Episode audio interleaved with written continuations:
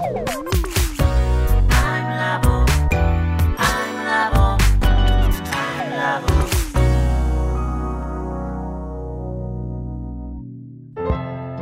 田智久のアイムラボ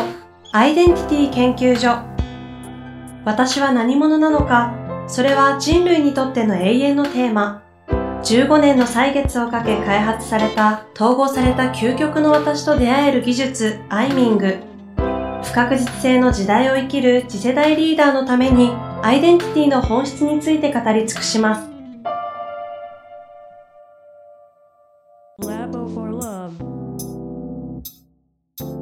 こんにちは、ナビゲーターの遠藤和樹です。生田智久のアイムラボアイデンティティ研究所第2回。生田さん、本日もよろしくお願いいたします。はい、よろしくお願いします。前回はね、はい、いろんな番組の趣旨とか、方向についていろいろお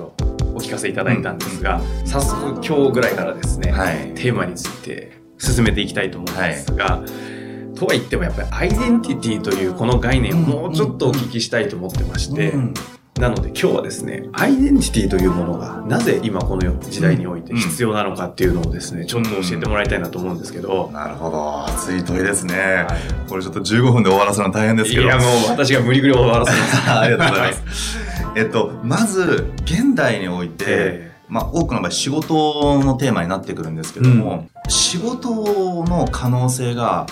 思いっきり広がってるわけですよね。うん、つまり、どの職種でも、どの業界でも転職が可能になり、うん、例えばもう就活生とかは、どの業界でも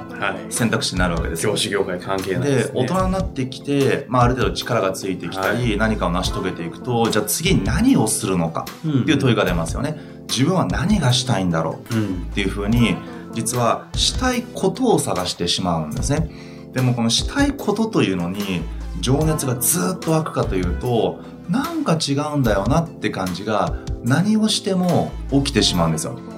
でこのまま自分のやってきた例えば10年ぐらいキャリアを積んでくると、それなりに一流になってきたりして、はい、このままこのキャリアを積めばねもっと超一流まで手が届くかもしれない、うんうんうん、しかしそうなられた方ほどなぜか超一流への階段を自らドロップアウトされるって方がすっごく増えてるわけですよ。なるほど。で、これは実はしたいことでは、僕の考えでは、見つからないっていうのが、ちょっと語弊のある表現ですけど、うんうん、したいことでは見つからないんです。なぜかというと、アイデンティティによって自分がしたいことというのが大きく変わっていっちゃうんですね。うん、例えばよく私、あの、登山家っていう事例を使うんですけども、はい、私は登山はもう、あの、遠足程度のことしかしたことがないので、うん、登山家ですかって聞かれたら、100%いや登山家ではないと 答えられるわけです、はい、なので僕は登山家ではないので、うん、エベレストに登りたいとも思わないし、はいはい、エベレストが夢になることもないわけです、うん、ところが、えー、っと有名な話だけどジョージ・マロリーさんっていうあのエベレスト登頂チャレンジした方にニューヨーク・タイムズが質問したって話が有名ですね、うん、なぜあなたは山に登るんですか？そこに山があるからだと答えたと。有名な話なんですけど、じゃあ、はい、彼がなぜ即答できたか。彼は登山家だからなんです。登山家として、人類が未だ未踏の世界一高い山には登ってやりたいじゃんと。うんうん、登山家だったらそれは夢だよねって。うん、しかもその世界一流の登山家だったので、夢から目標っていうレベルまでなってるわけです。なんで彼にとってはエベレストは夢である。そしてエベレストは目標であるっていうところまで来てるわけです。だから登山という行為をひたすら命がけでやるわけです。で、実はこのインタビューの後にエベレストにチャレンジをして、えー、実は帰らぬ人になってしまってるんですね。うん、なので彼がエベレストに登頂してから下山の時に亡くなってしまったのか、うん、登頂前に亡くなってしまったのかは誰も知ることができないので、もしかすると世界初登頂したかもしれない。はい、でも、それは謎のままなので、うん、登頂して帰還された方が、えー、世界初めてエベレストを登頂したというふうに言われてるわけです。うん、なので、これは実は登山家であるが決まったら、もう世界一の山が目標になりますよね。はい、必然です、ね、そうです。で、例えば私がプログラマーであるっていうのが決まれば、世界一のプログラマーって目標が、もしかしたらできるかもしれない。うん、まあ、競争で別にね、1位、2位とかって話じゃないので、はい、自分がプログラマーとして突き詰めるのはそう。でも例えば会社でだんだんプログラマー出身で、アプリの企画に入ってくると。でも作りたい自分もいるし、企画をしたい自分もいる。で、部下が増えてくるとマネージャーをする自分がいると。そうすると、マネージャーも結構才能あるぞみたいになってきたり、今度、プログラミングを新卒の教え始めたら、俺結構講師としてプログラミングを教えるのも楽しいじゃない。そうすると、講師をやったり、マネージャーをやったり、時にプログラマーやったり、企画者をやったり。そうすると、プランナー、プログラマー、講師はなんだろう、ティーチャー、マネージャーと。はい、4つぐらい担うことになるんです。で、どれもそれなりにプロとしてできるようになっていくと、うん、でも、10年後っていうのを想像すると、このまんまどっちつかずでどれも伸びていくと、ちょっと頭打ちになるかは皆さん感じるんです。いや、これ誰もが、あ特にプレイングマネージャーとか、中小の社長とかも特にみんな思ってることですよね。そうなんです。で、もし本当にわかんないですよ。プログラマーっていくんであれば、もしかするともう一回なんか大学院とかに戻って、プログラムの最先端な世界に入って、ぐわーってやるかもわかんないです。確かに。で、もしプランナーって決まったら、自分がプログラムすることを全部避けて、わかんないです。うん、もうすべての時間を自分がアプリを使って考えて、もしかしたらマーケティングの勉強をし始めるかもわかんないですし、はいはい人がなぜ物を買うのかとか、人の心理とは何かって、もしかしたら心理学をむちゃくちゃ勉強する可能性だってあるわけです。プランナーって決めたら、それを3年から10年突き詰めれば、圧倒的なアプリを作るセンスが出るわけですよね。なるほど。でももし、プログラムのティーチャーになっていくんであれば、ね、例えば、そこそこの人が上手くなるんじゃなくて、うんうん、ど素人の人を、わかんないですよ。一週間で現場で使えるプログラマーにするって言ったら神がかりじゃないですか、うん、でももしかしたらわかんないです。10年、20年プログラミングを教え続けたら、なんか神がかった技が開発されて、一気に日本中にエンジニア不足が今すごい問題ですけど、それが解決されるような、もうプログラムの習得技術といったらこの人の右に出る人はいないと。いう世界に5年10年もしかしたらかけたら行くかもしれないです。うん、でもそうしたら今度もしかしたら教育の技術をもっと学ぶ必要があるかもしれないですし、教えるためのプレゼンテーションや声の技術やデザイン、もしかしたら文章力、はい、そういったものを徹底して磨く必要があるかもわかんないです。でもそれをどっちつかずでそこそこでやっていると、その道のトップとか一流に行ききらないっていう感じは、うん、特に大人になるとわかるわけです、うん、30代ぐらいになってくると、3年前の自分と今の自分は、そこそこ伸びている。しかし、ブレイクスルーしてない感じを皆さん感じるんです。で、この延長線上で比例関数でいくと、あれ？なんか40歳、あれ？なんかイメージしてた、なんかあそこに行かないぞみたいな。でも、じゃあこの4つのうちどこ行くよみたいなところが、ねえ。で、これ友達の会社誘われて経営始めたら、なんか経営者ってアイデンティティがまた混じってくるので、ああみたいな。あるでしょうね。てかもうほとんどの世の中の人はその葛藤を全員が抱えてるんじゃないですか？なので、これロールプレイングゲームで言うならば、うん、はいはい。自分が、例えばこう戦士とか魔法使いとか、僕ドラクエ3の世代なんでね、はい、あの、戦士魔法使い武道館勇者みたいなね、大体こういう、あの、チームを組むと。えー、で、まあドラクエはね、こうクリアすると全員に経験値が配分されますけど、す、べ、てのものね、配分されればいいんですが、一個ずつしか経験値が分かれないと、うん、モンスターを100体倒すと。だから難しい仕事を100個こなしたときに、えー、経験値が、それぞれの勇者としての経験値で100体倒せばレベル50に行くと。うんはい、で、戦士でやればレベル50に行く。でも、もしこの100体を倒した経験値が分散された場合、うんうん、全部がレベル12みたいな。うん、そうすると、あれなんか、バラモス戦で全然勝負にならないみたいな。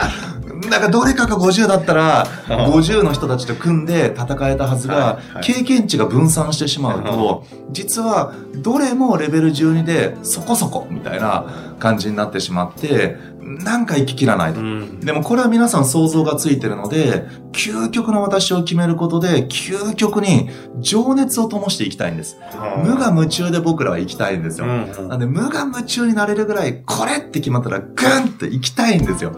なんで、したいことを見つけるためには、アイデンティティをここって決めたら、それの、そのものとして、どこまで山を登っていきたいのか。そうすると、うんうん。学ぶ目的やアウトプットの目的が私という存在をずっとロールプレイングのキャラクターのように育て続けるということがまさに楽しみであり目的化していくんです。ある意味では。そうなってくると、日常のあらゆることが、この自分の経験値を上げるための出来事に感じてくるんです。で、もしですよ、ロールプレイングゲームやって、道端で出てくるモンスター倒して経験値が入らない。ゴールドも入らなかったらもううざいだけですよね。もう出てくるなみたいな。トゥルルルトゥトゥトゥトゥって出てきたら、もうやめてくれみたいな。経験値増えないじゃんみたいな。もうどう、だったらもうさっさとこれやめてってなるわけです。ゲームしたくないですね。そう。ところが、モンスターとして経験値が入るので、レベル上げをしたい時は街の周りうろうろして、メタルスライム出てこいみたいな。倒したら経験値あって、トゥルルントゥントゥントゥンって、お、来たみたいな、嬉しいわけですよ。で、だんだん、ボスを倒すにはそこまでレベルアップしなくていいよみたいなのに、なんか魔法を覚えたくてやたらやってしまうとかね。そういうのがあるわけです。なんで、経験値によって、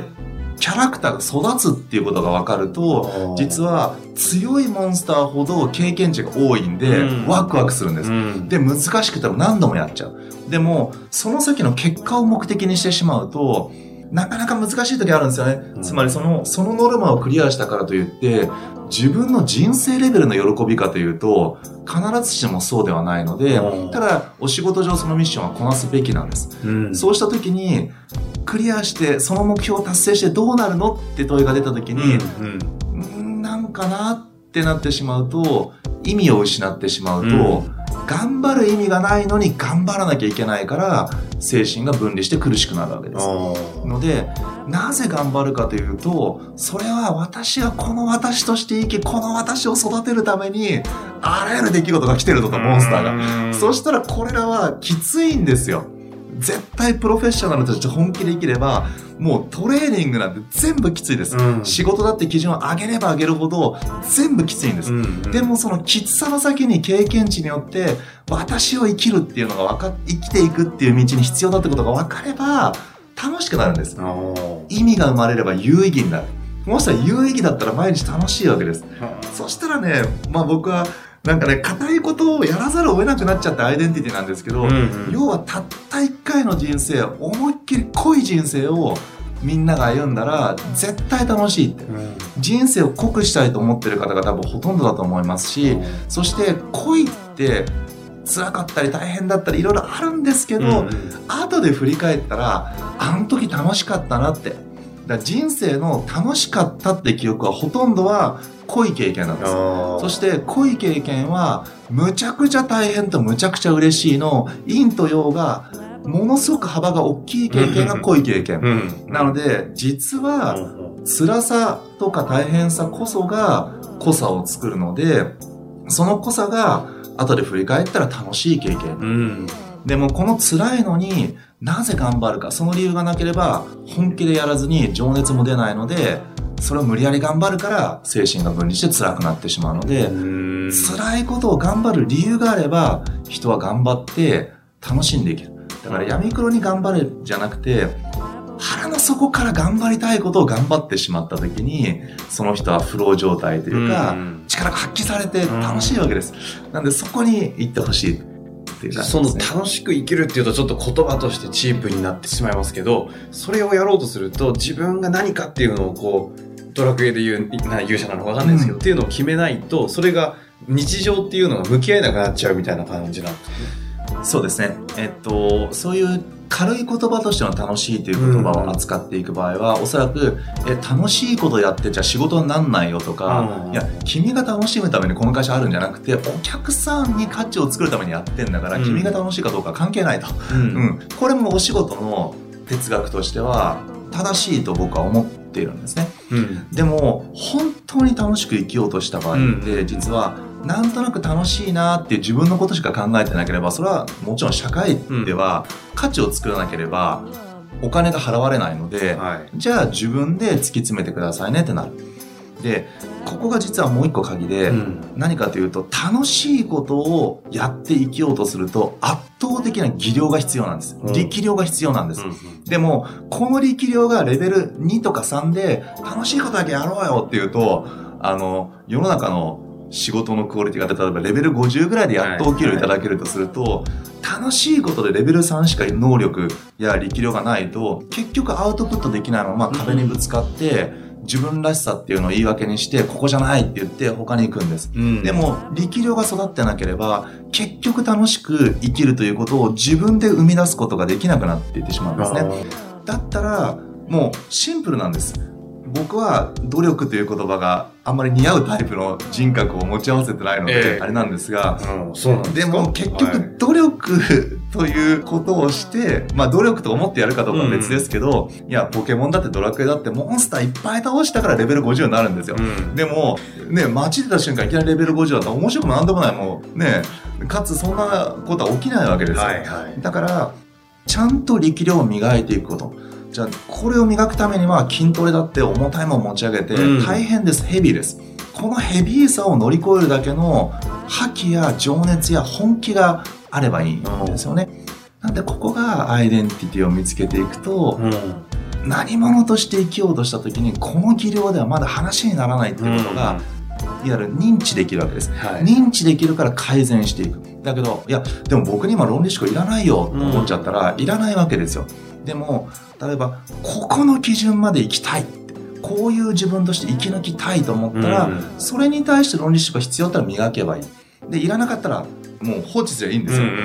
でもそれを突き詰めていく必要性っていうのは自分が何者として生きたいかが決まった時に突き詰める必要性が出る。必要性があれば人は勝手に努力するんですよ。はいはいはい、オートマチックにね。そして、力量が身についた時に、本当に楽しくて大好きなことを思いっきり自分らしくやって、ちゃんと力量によって価値を想像できて、お客さんか誰かが喜んでいく。うん、こうやって生きていくことになるんです。うん、ただ、旗から見ると、そうやって生きられてる方って、みんなキャラが緩かったり、楽しそうだったり、ニコニコしてて、はいはいはい。ゆるそうに見えるんです。生田さんそうですよね。どっかでゆるさが見えるのに、はい、実際話してみるとものすごい覇気感じるし、ありがとうちょっと厳しさもあるし、はい、でもこれって実は漫画でもよく描かれてるんですよ。あの、ルローニケンシンとかシティハンターとかって、ルローニケンシンむっちゃオローとか言ってむっちゃゆるいし、シティハンターとか単なるエロなんで、はいはいはい、むっちゃゆるいんですよ。でも若い時に修羅場をくぐり抜けて、圧倒的ナンバーワン戦闘力を身につけた上で、うんその戦いの連鎖の中で失ってしまったものが本質を見失ってしまった自分を悔いていて、でゆるいキャラになってるんです。スラムダンクの安西先生、あ、そうですね。そうなんそうなんです。だからこれは力量を磨いた経験値があった上でゆるさがあるので、ちゃんと本当にリラックスしながら力量によって結果を出す能力を持ち合わせているんです。でもこのキャラクターだけ真似をして力量を磨かなければ、はいはい、やっぱりそれは緩いだけなんで、ね、あの、なかなかうまくいかない。うん、でも、力が全てだと僕は思いたくない性格をしてるんです、えー、しかし、世界の中では力がなければ結果が出せない。ので、実は力を磨くことこそが、まあ、ロールプレイングゲームでも、ね、魔法を覚えたり、剣技を覚えたりして、力があってラストのボスを倒せるので、この力を磨くっていうことを、皆さんが、まあ、一流の人たちのゆるさとか、うん、その微笑みの奥にある、どれだけ力量を本気で磨いてきたかってことを見ていただいて、うん、そのように磨いていただけると、本当に自分らしく楽しく生きるということが、本当になんでしょうね、豊かさを作るんだというか、そして力を磨くって楽しいんですよ。うん、自分で決めてやれば。やらされてるときついです。でも自分で必要だってことに気づければいい。そのためには、私が何者として生きたいかが分かれば、この力が必要だどうしても欲しいって思うと、むっちゃ磨くてくなります。うん、で僕は勉強全然しなかったんですが、今は、もう一般教養とかむちゃくちゃ勉強したいですよ。哲学から心理学から社会学から、もう勉強したくてしょうがない。でも当時は勉強はしたくなかったので、はいはいはい、まあ有料化で言えば科でいいと、うん、単位があって留年しなければいいって発想で勉強してしまったので、結果的にはね、勉強しなかったわけです。う。ん、でも今は自分に必要性があるので、学びたいって思うんですね。なんでやらされ感じゃなくて、主体的に修行してしまう。この状態は、アイデンティティによって必要性が生まれ、結果努力してしまうので、力量が磨かれる。そうすると力量によって私が私を生きるっていうことが具現化できるようになる。うん、そうすると、本当の私として